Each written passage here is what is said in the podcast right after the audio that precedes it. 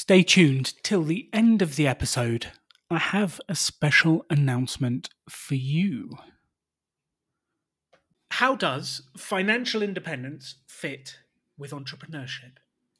Is entrepreneurship and startup and side hustles a good tool to get you to financial independence? Does it actually make a difference? Will it actually increase your income and get you there faster?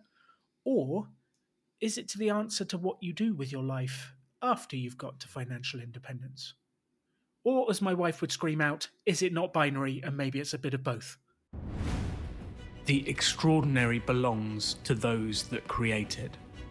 Rebelling against business plans and debt, rebelling against what society expects of us to build cool businesses, make money, have fun, and do good. Let's create something extraordinary together. Welcome to the Rebel Entrepreneur.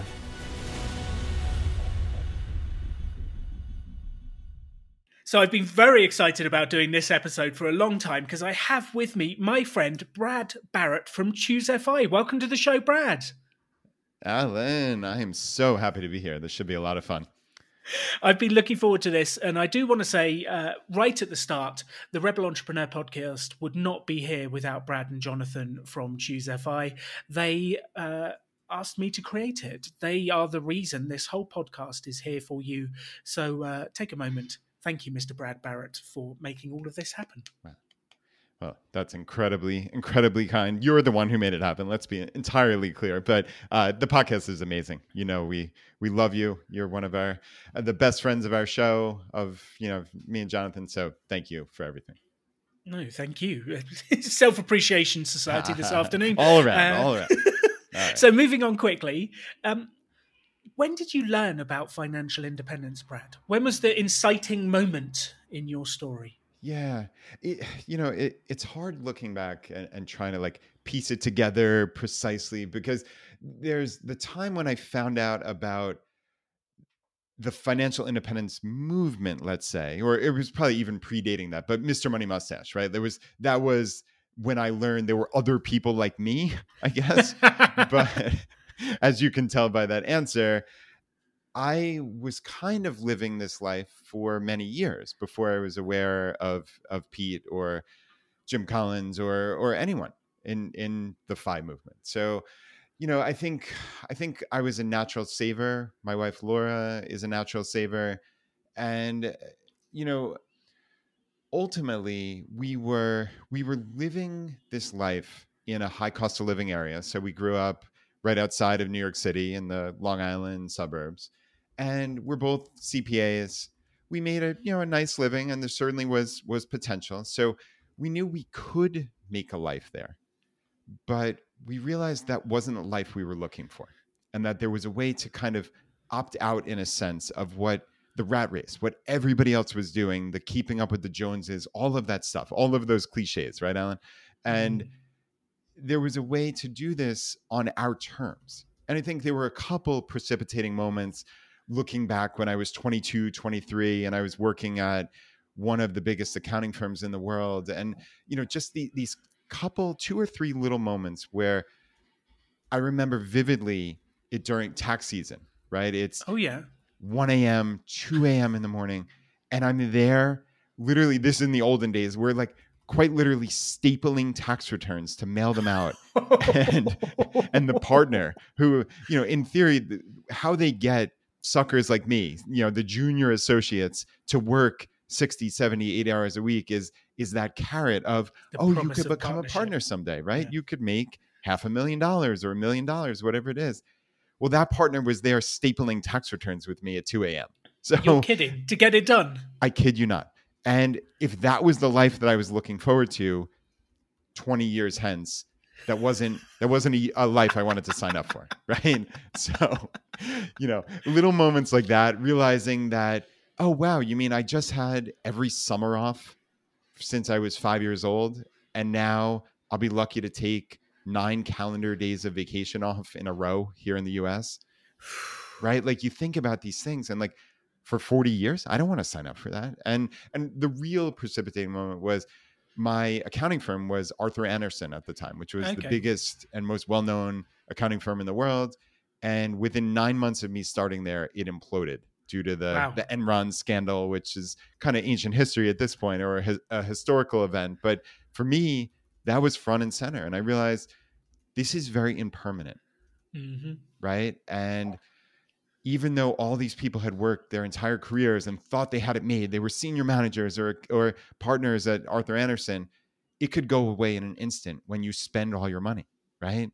So, yeah, it was those three things that were kind of these random little items that came up to me in that first really the first 18 months of working that that changed the whole course of man, I have to do something different. I have to figure this out. I love that. So it set you on this task of like, I have to figure something out. I have to do something different. When or where did side hustles come into this? Because I don't think many people realize, and this is not your stereotypical accountant who uh, goes and starts businesses on the side and learns all this stuff. Um, you're not normal, Brad. well, yes, we all know I am very much not normal at all. I, think, I think you mean that nicely, so I, I will take that as a compliment. It's as an intended. absolute compliment. yeah, I mean, I. It's funny. Growing up, I don't think I was entrepreneurial necessarily, but but something shifted in my early to mid twenties where I I think it really was reading Tim Ferriss's Four Hour Work Week that Mm. very first time, and just saying, "Oh wow, this." This it was just a game changer for me. I know again it's a cliche, but like that There's a different way to live. Yeah. it was a totally different way to live and like i could do this and and the cool thing i think about kind of mid 2000s circa building websites and, and even today is you can do most of this stuff so inexpensively that if you want to learn if you want to test if you want to iterate you can just try. And like to me it was okay i can learn new skills i can test things out i can see how it works I can use what I think is is some reasonably decent intellect and and hard work and see and give it a go as you would say right and and just see what happens and I it was funny because as I was reading that book I realized that a buddy of mine and again this is like very early internet like mid mid 2000s and he had a drop shipping site which is exactly what Tim Ferriss talked about it, in yeah. the four hour work week, right? And my friend was selling printer ink cartridges. So you know how expensive like ink cartridges are? He was able to sell like remanufactured ink cartridges and he had this really thriving business. So I convinced him, I'm not sure how still to this day, but to kind of go into business with me. And we wound up starting, I kid you not, we bought a site off of, I don't think this, I think this uh, marketplace got purchased since then. It still exists in some format, but it was called Flippa, F L I P Uh, P A. Um, it probably redirects to wherever the the current marketplace is. But we bought a website called firewood-rack.net. and yeah, the audience could see you cracking up right now. Um, for I still remember, Alan, five hundred and twelve dollars, five hundred and twelve US dollars, and we were drop shipping firewood storage racks. I love it. It was wild, and you know, I had never. I joke, I've never at, at that point in my life lit a fire in my entire life, ever, not once. And So, why did you choose firewood storage racks out of everything in the world that you could possibly choose? I know it sounds insane. It was this site was built. They already had the relationship with the manufacturer and the drop shipper, and it seemed like Ah. they just needed some SEO basically and some like refurbishing of the site.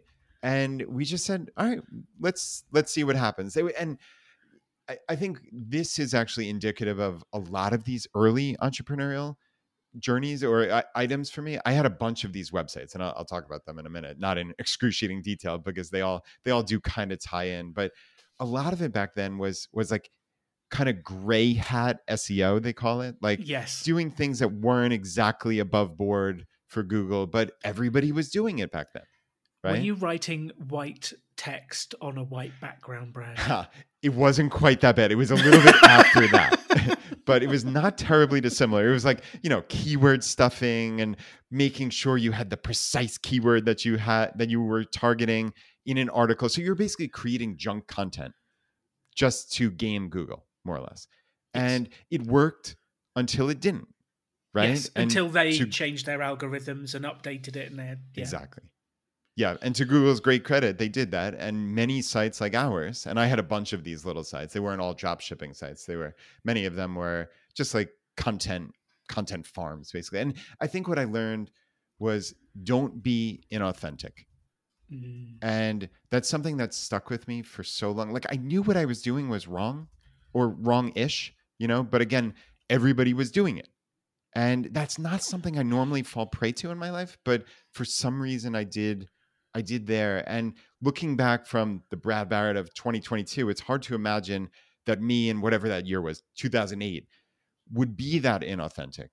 But but I was, and it, it- you know, it is But I what it is. think you've had happy customers. So I'm assuming people were buying the firewood People- storage racks. People were. were happy.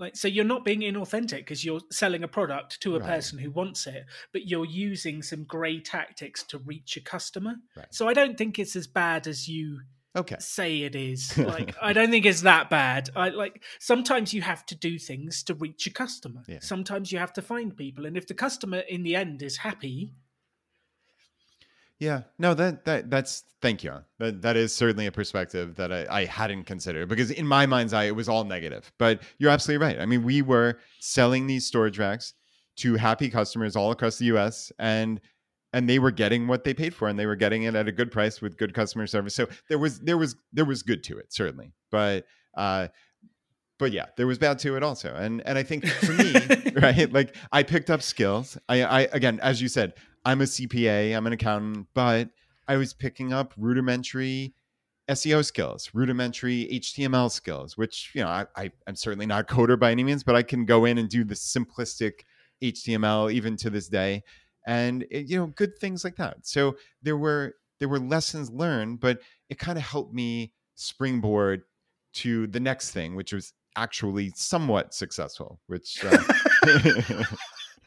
so do you think those early experiments with websites did they actually bring in any kind of money or was it, just a learning experiment that led to the next experiment Yeah, I mean, yes, they brought in some money, but it, it was it was minimal. But but again, it was all just these little things. Like, I'm sure you've talked to people on, on this podcast that remember that first that 1st Mhm. moment they earned income on the internet, right? And like in and of itself, even if I had just earned one dollar, that it would have proven to me that I can do this. So so yeah, there was that. But I mean, I remember I had a website. I think it was I forget the precise domain name, but it was something like the nursereference.com or something like that. It was all these articles about like different nursing programs. I, I forget what it what the exact domain was, but uh what was interesting, there was a keyword, and for anybody, any enterprising person out there, I think it was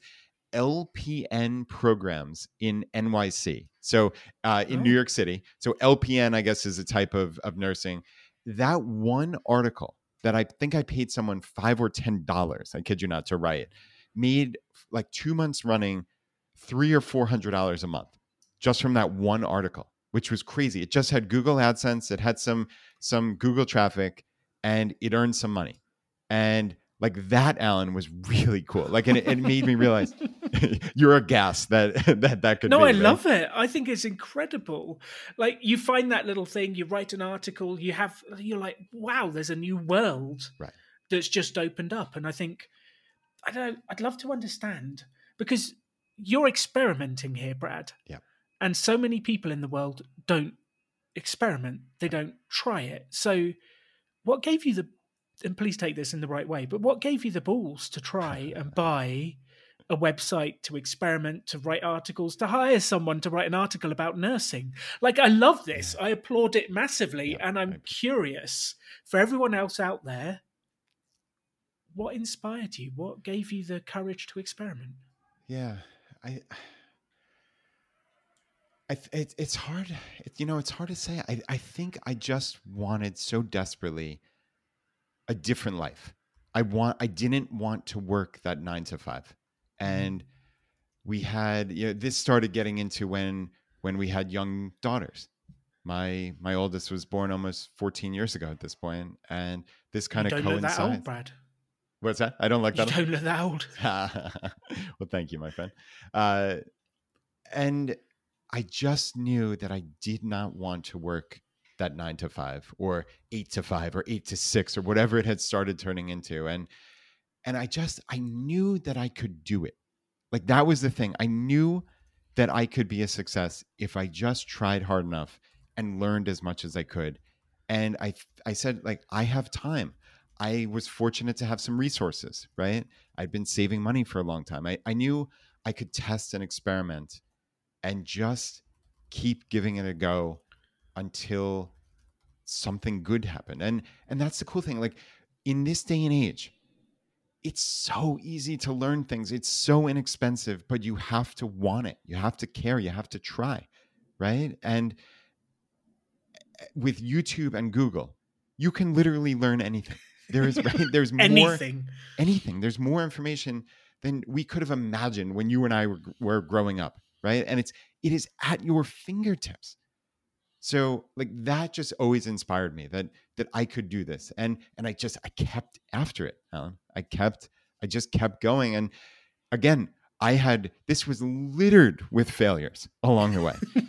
but it was littered also with in the best sense with learnings and picking up skills. And uh, it's this this phrase that we borrow from uh, from Scott Adams, the author, the the the talent stack, right? And it's okay. Can you can you pick up these various little skills, and you don't have to be world class at any of them, but when you put together this stack of skills, you might be the only person in the world that is at let's say a 70th percentile so not world class i mean we're talking like above average at these 20 different things. Like I am a CPA. I'm a pretty analytical guy.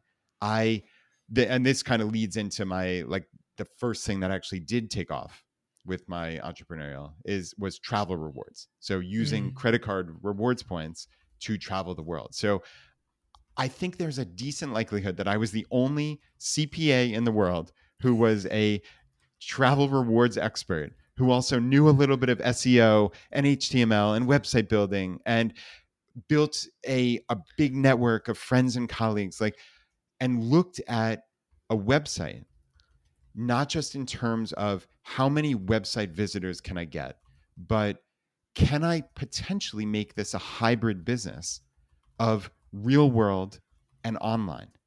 So that Alan was like the aha moment for me. Mm. So I have this website called richmondsavers.com, which is a horrible domain name, like truly, truly horrible. And I mean, it sounds like a coupon blog from Richmond, Virginia. And it was just, we lived in Richmond, we save money, richmondsavers.com. That's where we came up with it. yeah. And again, I I wound up putting together a trip to Disney World using travel rewards points.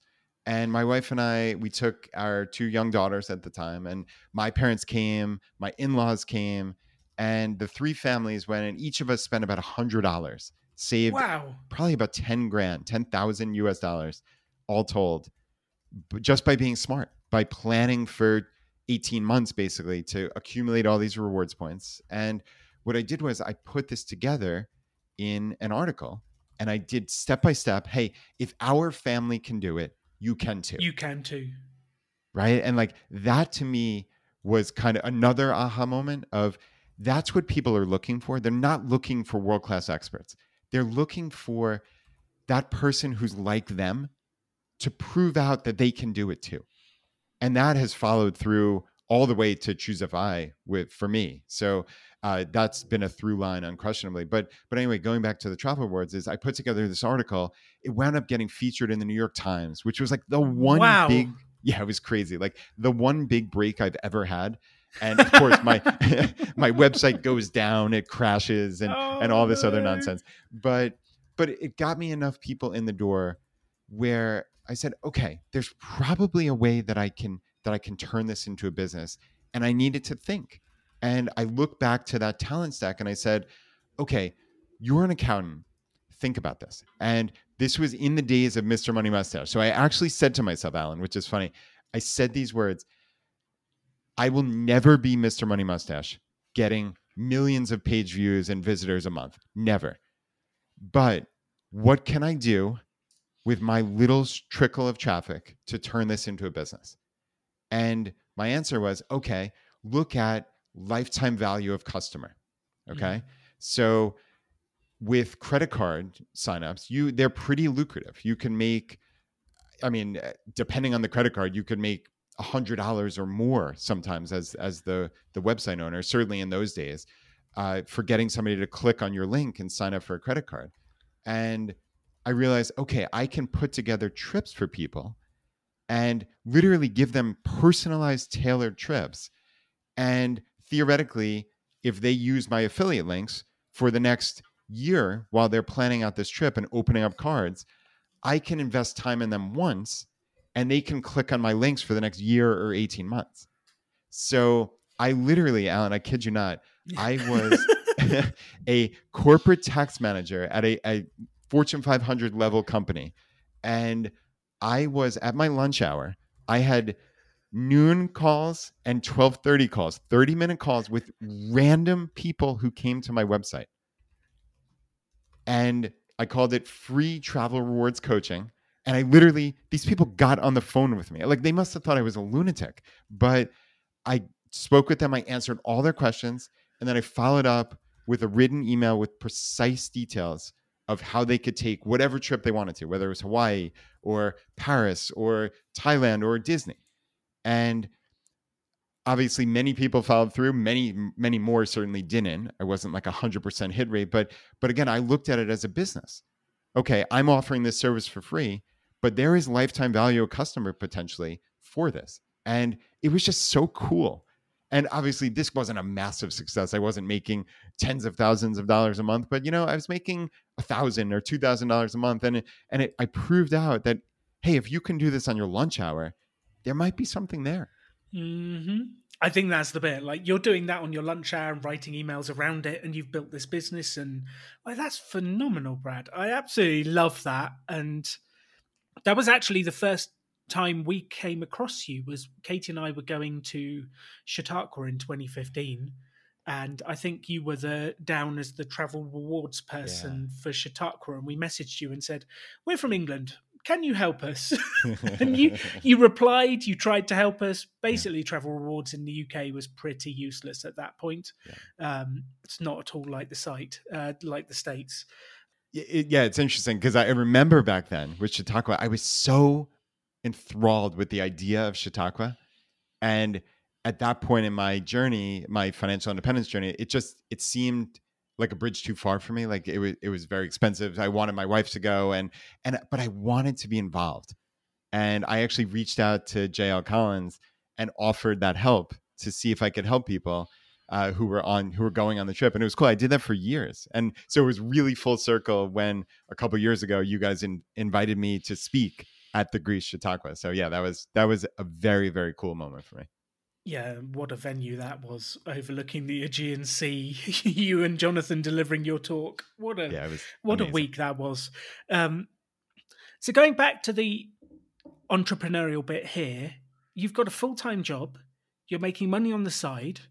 Like, is this now ex- sort of speeding up your progress too far? What? How is? What's this effect on your life, your time, your finances? How is it being effective?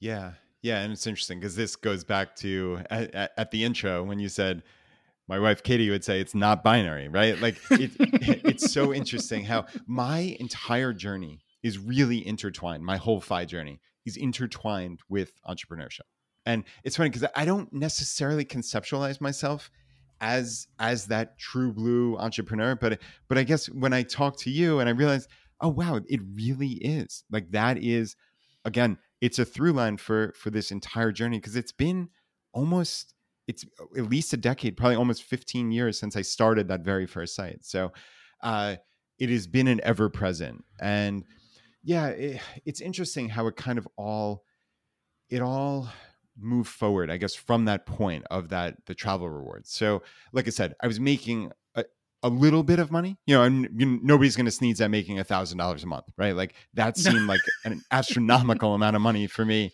making online. I mean, for just my time, it didn't cost anything. So, but but I I had this inkling that it could be something more, right? And and that's why it's all tied together with leaving my full-time job and building something else and thinking that I could that I could make this happen. So it's hard for me to pick apart, Alan, like the exact answer to your question, but like it's all tied together because obviously a thousand dollars a month is going to help anybody's FI journey. I, I, was never making that much money. I never made at my regular job, even though again I was a CPA, I never made six figures. So I mean, never. So making twelve thousand dollars extra a year, or whatever it was, I mean that's a significant Phenomenal. amount. Yeah. Right. So so by definition, because our savings rate was pretty significant as it was, just adding that on top of it was at minimum an extra 10% to my savings rate, probably more like 15, 20%. So yeah, I mean that helped dramatically for for those couple years in, in those early years. And then yeah, I mean it all it all kind of came to a head. I think it was it, it's hard to remember the exact timeline at this point. I think it was early 2015. So I was like I had said, my wife and I had been saving money for the better part over a decade since we graduated wow. college, and we're natural savers. So we were well on our way to FI. We were not FI though. Let's let's be clear. Like we were not FI by the technical definition of 25 times you yeah. know the the rule of thumb of of four percent rule, right? Were you the sort of fifty percent of the way there? Were you? I think we were we were over fifty like percent. I it, it's hard to remember precisely, but I I would say we were somewhere between sixty and seventy five percent of the way to FI, approximately. That's phenomenal, yeah, yeah. So we were like well on our way. Um, but you know, again, at that point, I had this little side hustle that was that was doing something, and I just thought there was more. And it, it was funny because it was like the straw that broke the camel's back of I didn't have the guts to leave my full-time job. I just I couldn't burn the boats, as they say. Even though I, I wanted to, Alan, I wanted to so desperately, but it's it's just not in my nature. That's just not how I'm how I'm wired, unfortunately. But what happened was, and it, it almost sounds petty in hindsight, but it was just I, I didn't love the environment at, at my company and my department. And one day the VP of the department said, "Okay, remember when you all had to come in at 8:30 in the morning? That was start time. Well, now it's 8 a.m. Just out of nowhere for nothing.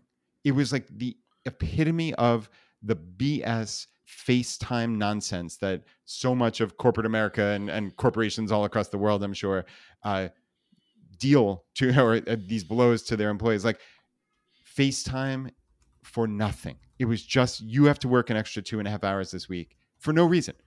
We're not looking. There's there's no extra work. There's no nothing. It was just you have to physically be in this building. And again, like I said, it was just the straw that broke the camel's back for me. Where within two weeks of that, I had conceptualized an idea for a new business. I found a business partner. I kid you not. And I put in my notice at my job so yeah, this was January of 2015. We came up with an idea to basically kind of scale that travel rewards coaching. So I created a website called travelmiles101.com, so 101. And like I said, found a a partner who I was an accountant in Richmond, Virginia. He was a cardiologist in Portland, Oregon. and the obvious choice. Oh yeah, perfectly, the obvious choice. Perfectly obvious. But he he was a buddy of mine who had a personal finance site. I knew he was into travel rewards. He was more gung ho about it than I was, mm. and we just made a good team. And we created this this course we called it. So back then it was kind of a novel idea, but now we know it just as an email autoresponder in essence. It's nothing revolutionary now with the benefit of hindsight in 2022. But in 2015, this didn't exist for people in travel rewards world. You needed to kind of piece it all together. And I spent hundreds or thousands, mm, potentially up to a thousand hours trying to learn this and figure out is this real? Can I do this? Are other people like me doing this? And again, that goes back to you don't have to be the world class expert because we decidedly were not world class experts at travel rewards. We were good, but we weren't world class experts. But what we were were regular people. We were regular regular people with normal jobs that you can relate to. And we were able to do this for our families and take one to two nearly free vacations a year. And we were able to teach people. So we came up with this course and it just came out every single day. I mean, that very first time, Alan, I was literally writing the lesson that was going out the next morning and like furiously posting it. I think it was MailChimp back then was the email service we used and like posting it to MailChimp and hoping that I could finish it and there were no typos and it would go out the next morning to a couple hundred people. And uh, that existed like that course that we that we created in January of 2015 and February because like I said it was a just in time kind of kind of process. That still exists to a large degree. There's there are still words many many words that were written in January and February of 2015 that are in that course today.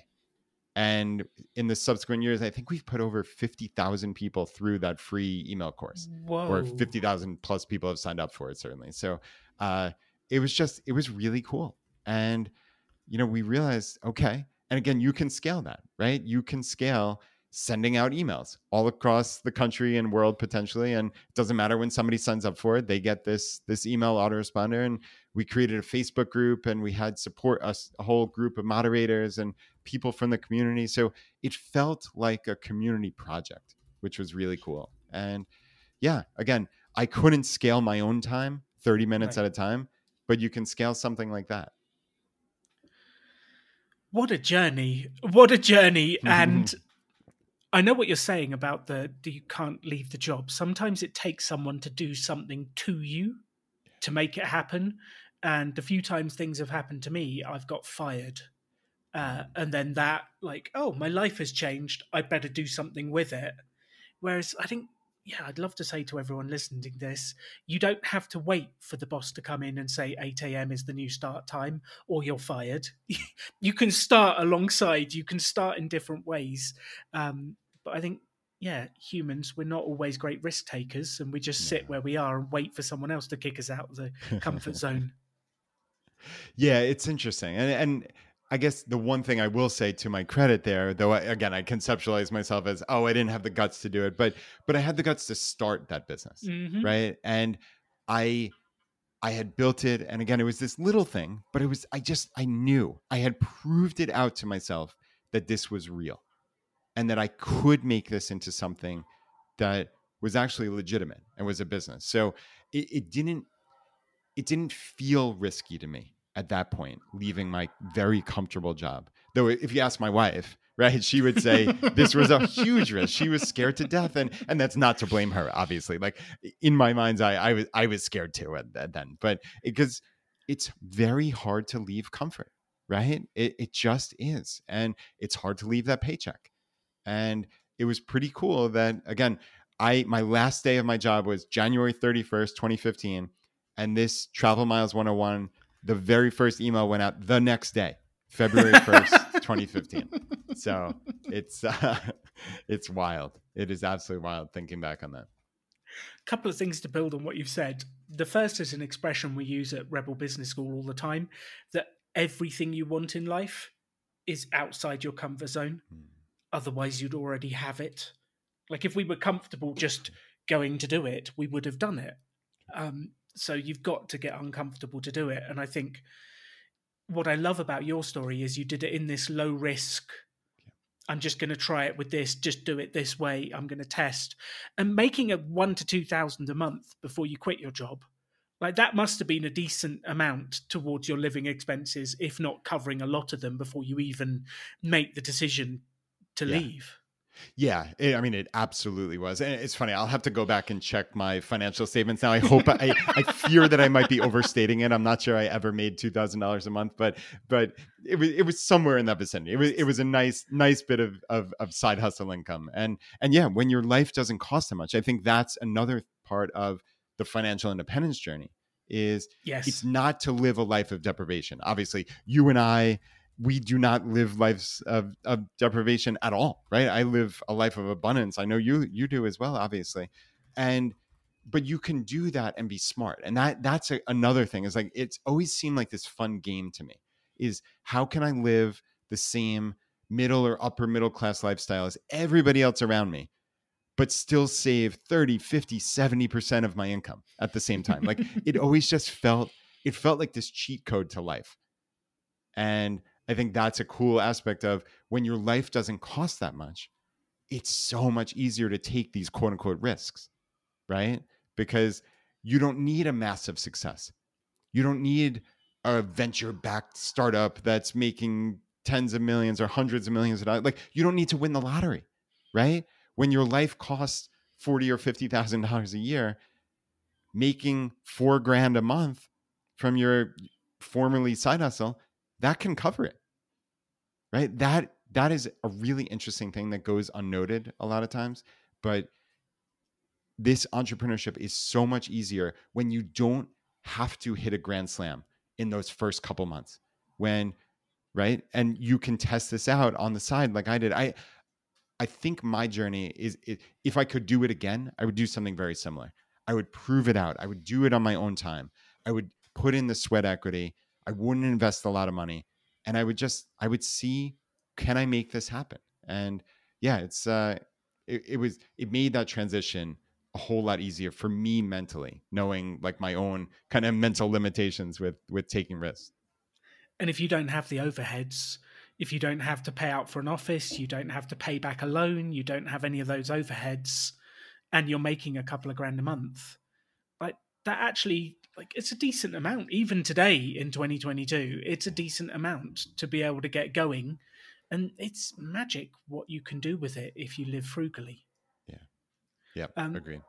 Agreed agreed. building on one of the things you said about the uh, the course going out every day uh, a couple of years ago at the beginning of lockdown katie and i created rebel finance school. Yeah i remember that. And we put it out there into the world. And we just thought we'd do it an experiment. And i think like 400 people signed up for the first course and we were blown away uh, then we had to deliver it and it was every monday night so like the first one we wrote up until the monday and then delivered it and then the next day you're starting on the next course for the next monday yeah. um, but i it sounds risky but we put in the time, we made it happen. And I think there's nothing wrong with building it as you go. Like, sell it, see if someone wants it. If they do, build it as you go. I think what you did is magic. Like, yeah. why waste the time writing that entire course if no one ever signs up for it? Yeah, and that's a lesson you've brought to our podcast, to the Choose FI podcast, so many times, right? Is is you can you can prove out, like ask those people for their credit card right? Everybody's yes. going to tell you your idea is great, right? And this is obviously a little bit different than than my scenario where I was giving out a free course, right? So so it's a but you're getting an but... email address. Someone's still giving yeah. you something. Someone is still yeah. You're still right, asking absolutely. for something. And we had to prove out. I remember back then we went in the Mr. Money Mustache forums.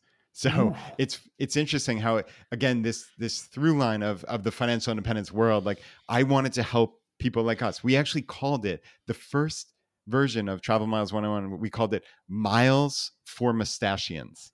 I kid you not. That was the very first month was Miles for Mustachians 101. So uh, it's pretty wild. But yeah, and and again, as you said, like you can you can prove out that model whether you have a paid course or you're building something or creating something, whatever it is, or food, I think is something you've talked about, like a pop-up a pop-up restaurant like you can sell that before it even exists and then you don't have to like go through all the time. If i had created this course and then there were crickets there was nobody there like i would have been so mad at myself right?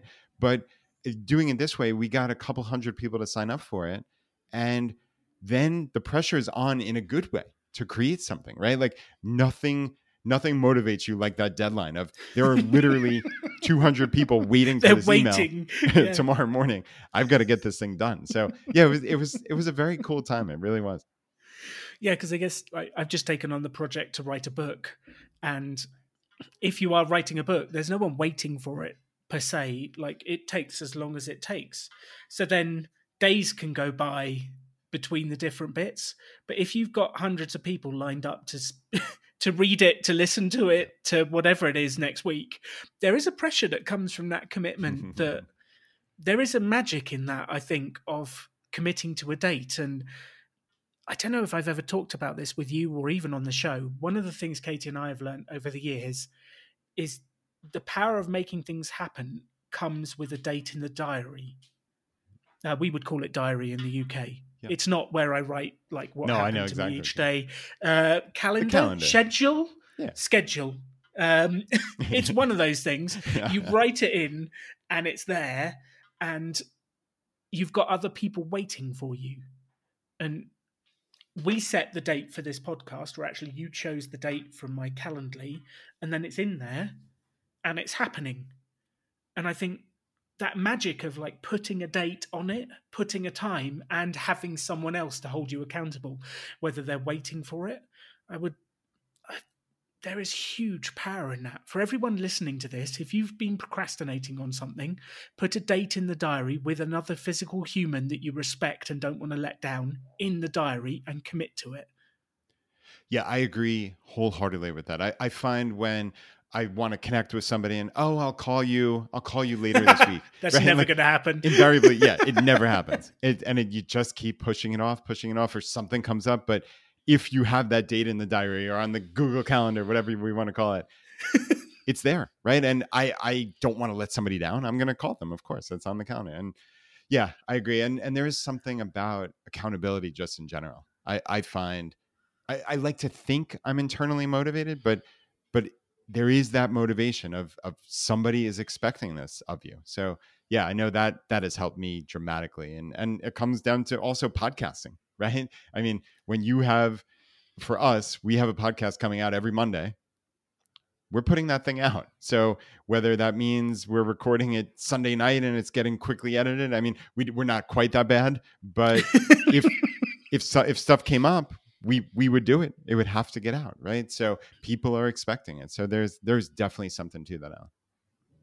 So, talking about the podcast, Choose FI, uh, how did you transition? so, Travel Rewards, you've quit your job, you're building the Travel Rewards 101 business, it's starting to go well. Yeah. At what point in there did you get to financial independence? Did that change your behavior? Did you have one more year syndrome? Like, Mhm. what happened? Yeah, well, this is eh, this is another interesting aspect, and I- I'd love to almost get your opinion, uh, just as a- somebody else building businesses on the path to FI. Is like I we reached that point of FI, like the technical definition of Yes. 25 times our expenses, somewhere over the last handful of years, five to seven years. But because my businesses are earning some money, I've never I've never had to draw down.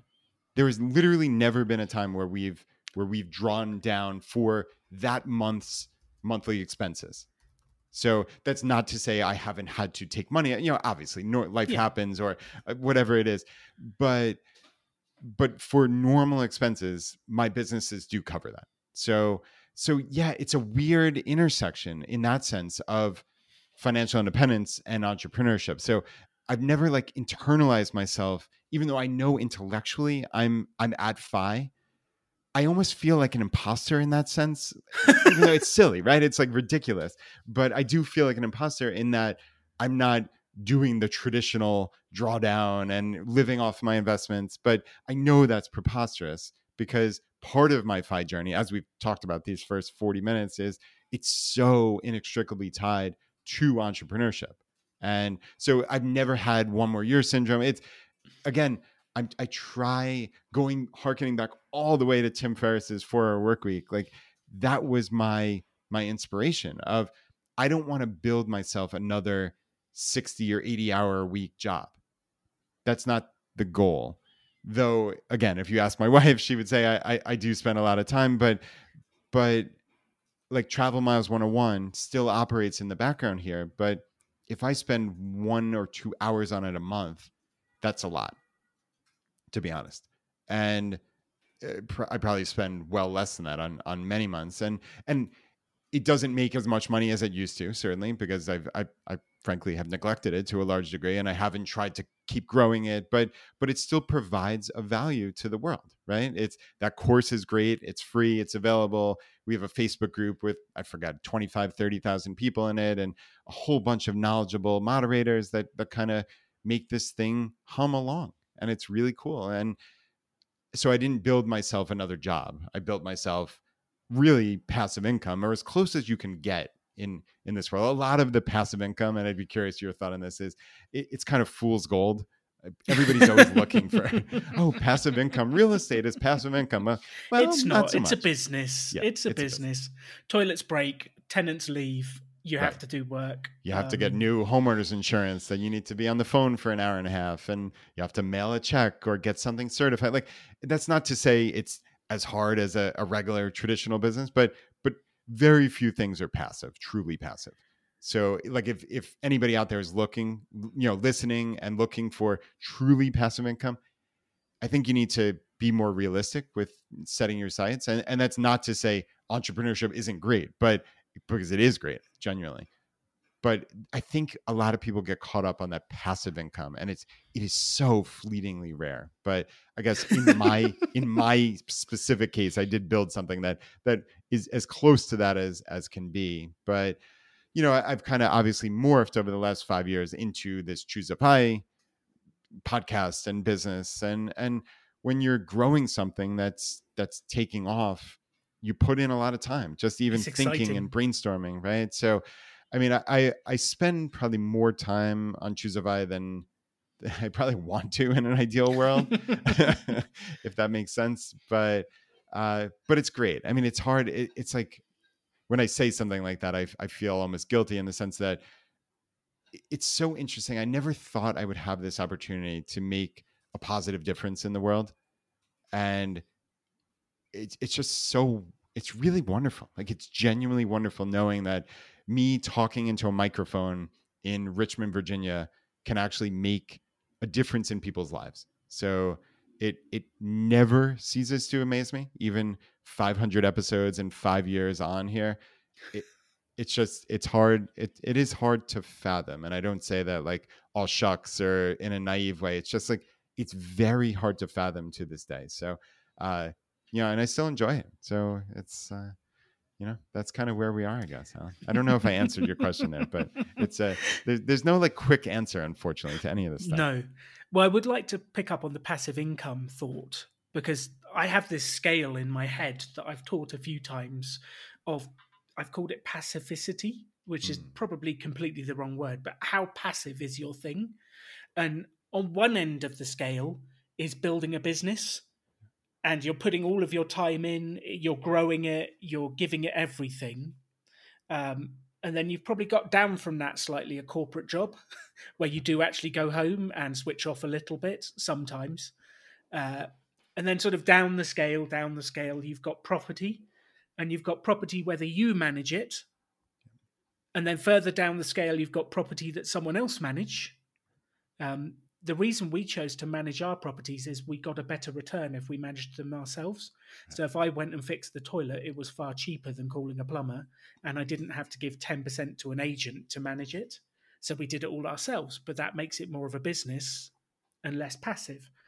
And the only truly passive thing that I've found has been the index funds Hmm. because I basically just look at the figure once a month and then do nothing. And it seems to grow. It's dropped a little bit now, but in general, over time, it always Sure. goes up. Um, and I think the stages of a business, you start it, you put in so much time and effort. And to build a passive income, the clue is in the word build. Yeah. you have to actively create, do work, and make it. And you have to work very hard at the start for something that might produce income later on. Yeah. But it's not guaranteed.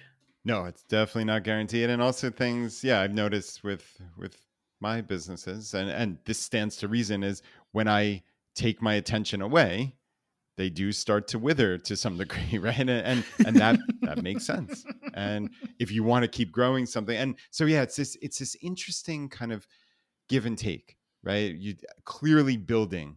I, I agree with you wholeheartedly. I mean, that was I, I call it almost like front loading the sacrifice so most of most of the work and effort and sacrifice is in that building stage and and for me at least it, then it's like okay is this a go no go or make or break Mm. and once i've realized okay this there's something here then you keep building and then it gets then it gets to that point of another inflection point do I let this kind of run? Is there a way that I can transition myself out of this where it still is doing doing something valuable, maybe maybe earning some money, though not as much as it could have, right? Had I continued to put the pedal to the metal and and try to grow this, but the, there's oh, like I said, there's always that give and take. So had I wanted Travel Miles 101 to be as big as the Points Guy or or sites like that, I don't know you if might we have been ever able would. to. You might. I mean, been. maybe right. I mean, we had a very specific audience of again normal people, families all across America, trying to use travel rewards, and I think there's a big audience there, and it just got to the point where I said, I just this is not what I'm looking for. I'm not looking for constant growth. So, I think sometimes I look back and say, I wonder was that the right the right decision, frankly, because I could have turned that into a many, many multiple million dollar business. Yeah, but what would you have done with that money, Brad? I- like you'd I still be know. living in the same house. You'd I still be would. travel hacking around the country. like it's interesting. There is a stage where you go, you're just making money for money's sake. Yeah. And you're exchanging your time for something that doesn't assist you. I think in the early days, like every hour you can put in to get money back makes a huge difference in your life. And then it transitions as you get closer to FI. And I think even if you'd have built the points guy and you'd be making millions and millions of dollars, I'm not sure you'd be leading a very different life. Yeah. No, that's that is fair. I, I like the perspective here, Alan. This is like uh, a nice uh, business business therapy for me. so many years after, so thank you. Uh, so this has been phenomenal. Thank you for sharing your story so generously. Um, I think what I'd love to ask from you is we have a bunch of people who are all different stages on their financial independence journey, but there's mostly people listening to this podcast who are on their entrepreneurial journey journey and they're trying things, they're failing, they're testing, they're experimenting. From your experience, what could you give them to give them the energy to keep experimenting despite failing, to keep going despite things going wrong, to keep trying? What could you give them, Brad? Yeah, yeah. I mean, I think just that it's worth it. it it's exciting. There are so many things you can learn. Though it's such a great big world out there, and I know I have just my life has been enriched immeasurably because of my entrepreneurial journey. In terms of the skills that I've picked up, the things that I've tried that I never thought I would, the connections that I've made. I mean, that's a massive aspect of this too, is, is just making friends and colleagues and people you want to see succeed and who want to help you succeed. Right. It, it's you look at there's so much negativity around around networking and for good reason. A lot of it is that that glad handing, you know, BS of handing out business cards and and you know the, you can picture that person, right? But I think a lot of my success has come from building genuine connections, and I can point to very specific times where I met Brandon, the Mad Fientist, who we helped each other grow our own travel rewards sites or portions of our sites and and that was fantastic. And that didn't start because we were looking to make money. It started because we had a lot in common and we became friends.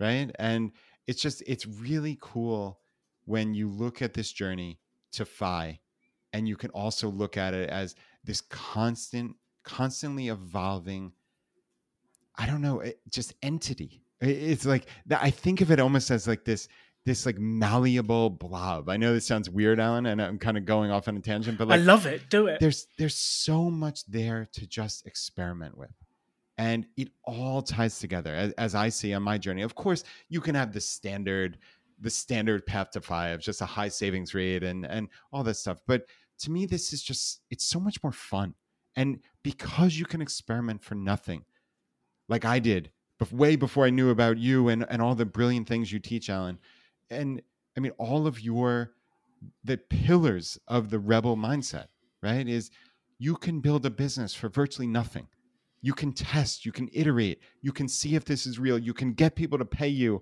before you've ever done anything invested any money like it's so brilliant it's such a game changer so then you're only limited by your imagination and by your time and your willingness to do something, to take a chance.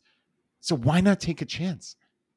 I, I just I I think it's just so exciting. And I think I think just like we always say at ChooseFI is it's fine to take in information. It's all well and good and you do enrich your life, but you have to take action. You just have to. You need to get up off the couch and you need to take action to make your life better. And I think listening to Alan's podcast and then putting it into practice, that's that's a path. And I think it's a really, really valuable and viable one. I don't think I could have said it better myself, Brad. why not take a chance? If you're listening to this, why not take a chance? Do it, reach out, make it happen. Uh, Brad, you are a legend. If people listening to this wanted to dig into Choose FI, but they kind of got put off by how many episodes you've got.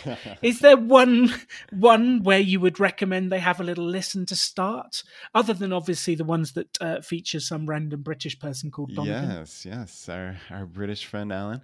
Uh, yeah, so our kind of welcome to the FI community is way back in episode 100 it's uh, it still holds up. It's from a couple years ago, but but if you're looking for just a general overview, and and our messaging has been updated since then, but it, but it's probably 95% in line. So episode 100 of ChooseFI, and I guess another way, I actually send out an email every Tuesday. So it's called I call it the FI Weekly, and it's just it's a little bit of inspiration. It's just a couple little things that I picked up over the week, quotes or books that I'm reading, whatever it may be and also most importantly actions that the community has taken right? So i ask every single week just hit reply and tell me what you've done to make your life better this week. And i feature those every single week. So if you're looking for inspiration that other people are doing this too this FI weekly it's it's the most fun thing that i do all week. So anyway choosefi.com slash subscribe and that'll take you very directly to getting my email. Fantastic Mr. Brad Barrett of ChooseFI, you are a legend. Thank you for coming on the Rebel Entrepreneur. And to those listening, why not take a chance? Heck yeah. Thanks so much for having me on. You can have any life you want to. Choose to build something cool. Choose to take action. Choose to work to make your dreams become reality. Stand out. Be different. Be yourself be a rebel entrepreneur. Thank you for listening to the Rebel Entrepreneur podcast. Uh, I am grateful that you've joined us on this journey. And as you know, the podcast is mainly about building debt free businesses. However, there is a huge percentage of the podcast is about the mindset, how you think about life, how you make things happen, and how you do things. And I've begun to realize over the years that yes, there's some nuances to building different businesses. However, it's the mindset and the energy and the way you think about things and the way you do things that makes the difference. So, that being said, Katie, my wife, my business partner Simon and I have decided to create a brand new course that we are giving away for the 10 year celebration of Rebel Business School. Yes, the podcast is three years old, but the business that it was created after is 10 years old this year. And to celebrate, we have created the Extraordinary Life course. And the whole purpose is to give you the tools, techniques, mindset, and ideas to help you set up for the most extraordinary 2023. And I don't care what your version of extraordinary is, what you want to achieve, whether it's building a business, uh, having an incredible trip, becoming nomadic, working on financial independence, losing weight, being healthy. I don't care what it is you want to achieve. This course is designed to give you the ideas and tools to get going. So please join us as we would be honored and delighted to help you make 2023 the most extraordinary year yet. All you need to do is sign up. The tickets, as always, are free. No one has ever paid to come on a Rebel Business School, a Rebel Finance School, and they're not going to start on our new stuff now. So all you need to do is sign up at alandonegan.com forward slash extraordinary. That's alandonegan.com forward slash extraordinary. And we will help you set up work out what you want for next year, and set up how to get it.